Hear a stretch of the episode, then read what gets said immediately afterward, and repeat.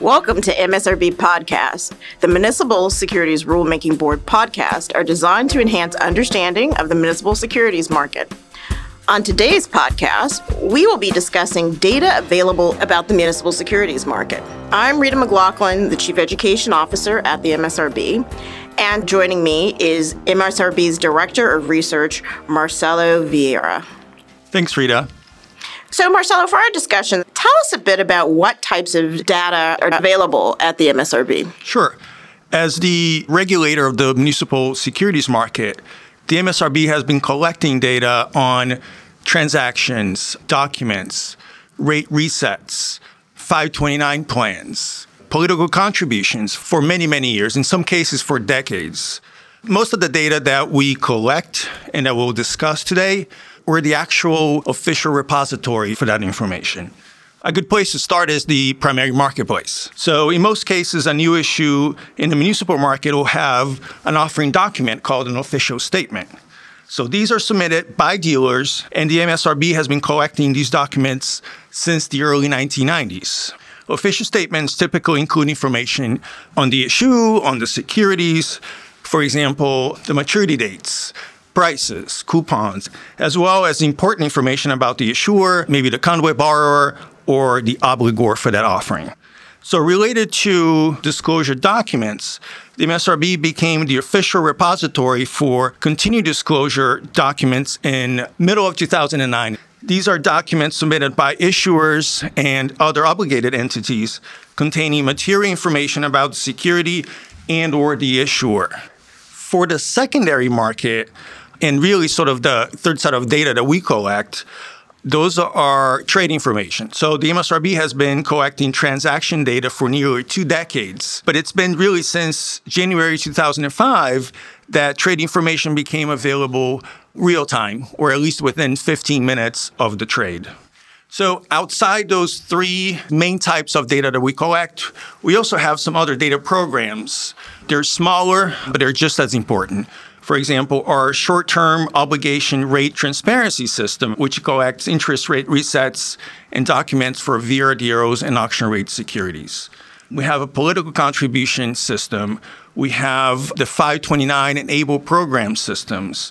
And for all these systems, we've been collecting data for many, many years.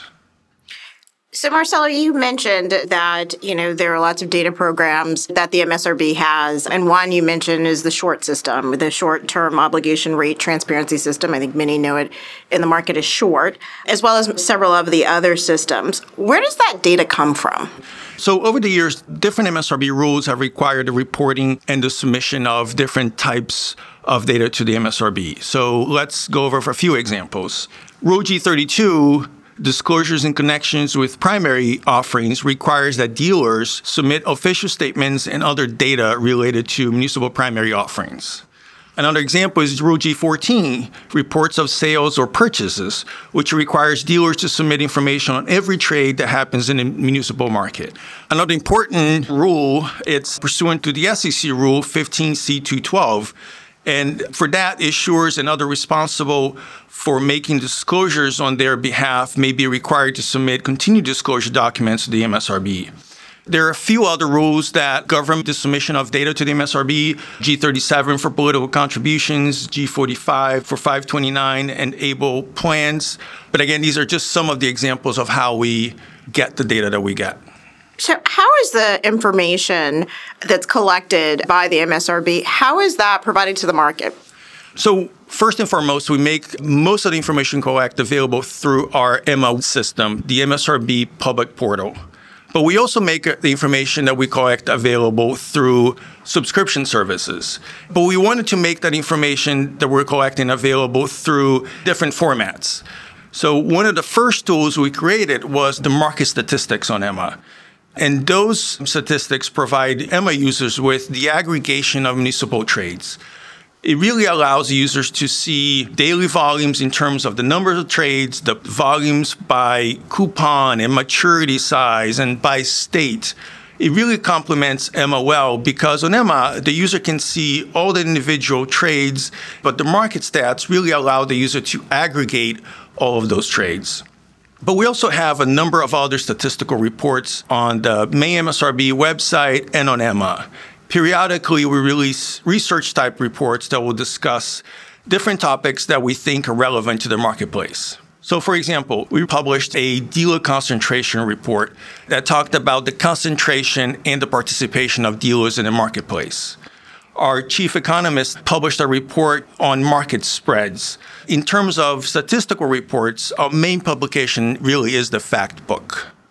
So, Marcelo, you said our main publication that captures much of the MSRB's data is the fact book. So, tell us a bit about the history of the fact book and why did it start? So the fact book is an annual report, and it provides a comprehensive summary of a lot of the data the MSRB collects. It is really meant to be a reference report that provides a historical view across the different types of data we collect. It has in depth data and statistics on trading activity, things like trade type and security type and sector, but it also provides information on number and types of disclosures. Again, so primary and continued disclosures. We also collect and disseminate through the fact book data on interest rate resets for VRDOs and auction rate securities. And as the official repository of municipal market data, we wanted to provide the marketplace with a reference report that was reliable, accurate, and available for free. So the first fact book was published in early 2009, and typically the report comes out every year within 60 days after the end of the year.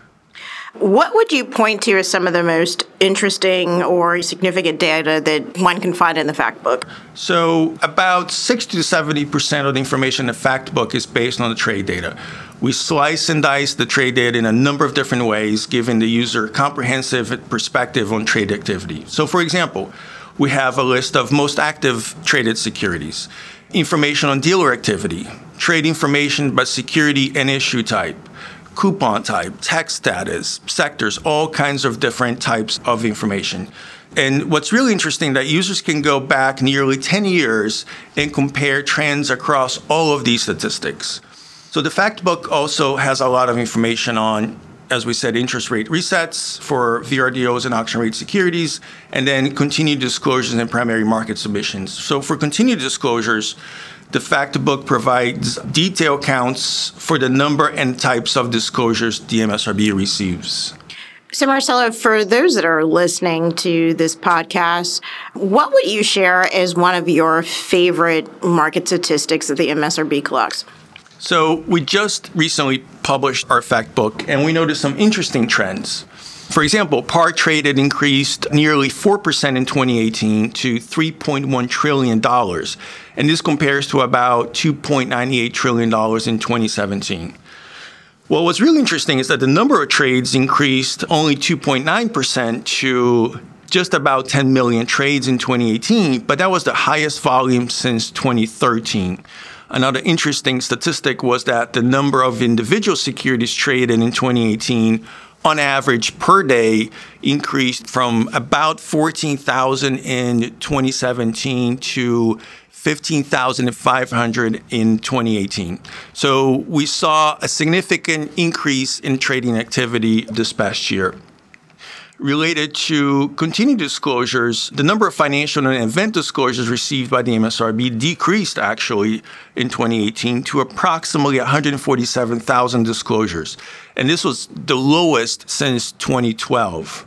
And so we dug a little deeper into those statistics and found out that the total disclosures were down, so nearly 10%. But what was interesting is that financial disclosures was only down about 5% and most of the decrease came from the event disclosure side, and that was down about 17%. And what really contributed to that decrease was a lower volume in bond calls and rating change types of disclosures. Are there any correlations or any sort of events that could be attributed to the, these particular decreases that you mentioned? So the number fluctuates every year. So over the past five years or so, we've seen sort of this increase in the number of disclosures, particularly in the financial types of disclosures. But as I noted this year, we saw a pretty sharp decrease. But I think that was really based on the fact that there were a lot of event disclosures in 2017 due to rating changes and bond calls. So the number in 2018 looked much smaller than compared to last year. So, in terms of looking at the data that's available on the Emma website or the data that the MSRB collects, what's some words of wisdom or advice that you would offer someone that's listening to this podcast or someone that's on our website that's looking for data on the municipal securities market? Emma or MSRB.org will give you access to information that is not readily available anywhere else. Emma's market statistics and our fact book provide a point of reference, a way to analyze trends across the marketplace that's unique, it's user friendly, and again, not available anyplace else. Well, thank you, Marcelo, for giving us those insights on MSRB statistics. Thank you for your time today. Thanks, Rita. Thank you for joining us. And please stay tuned to our upcoming new series of podcasts. If you have any comments, feedback, or suggestions for future podcast topics, please email us at msrbevents at msrb.org. The information provided in this MSRB podcast is intended for educational purposes only and provides a general overview of the subject matter. The content of the podcast is not intended to provide and does not constitute legal, investment, tax, business, or other advice, and is not an MSRB rule or an amendment to or interpretation of any MSRB rule. Compliance with conduct recommended in the podcast does not mean that a firm or an individual has complied fully with obligations under the MSRB rules, other self regulatory rules, or laws or regulations. The MSRB podcasts are the sole property of the MSRB. You may access and download the MSRB podcast only for your educational, non commercial use.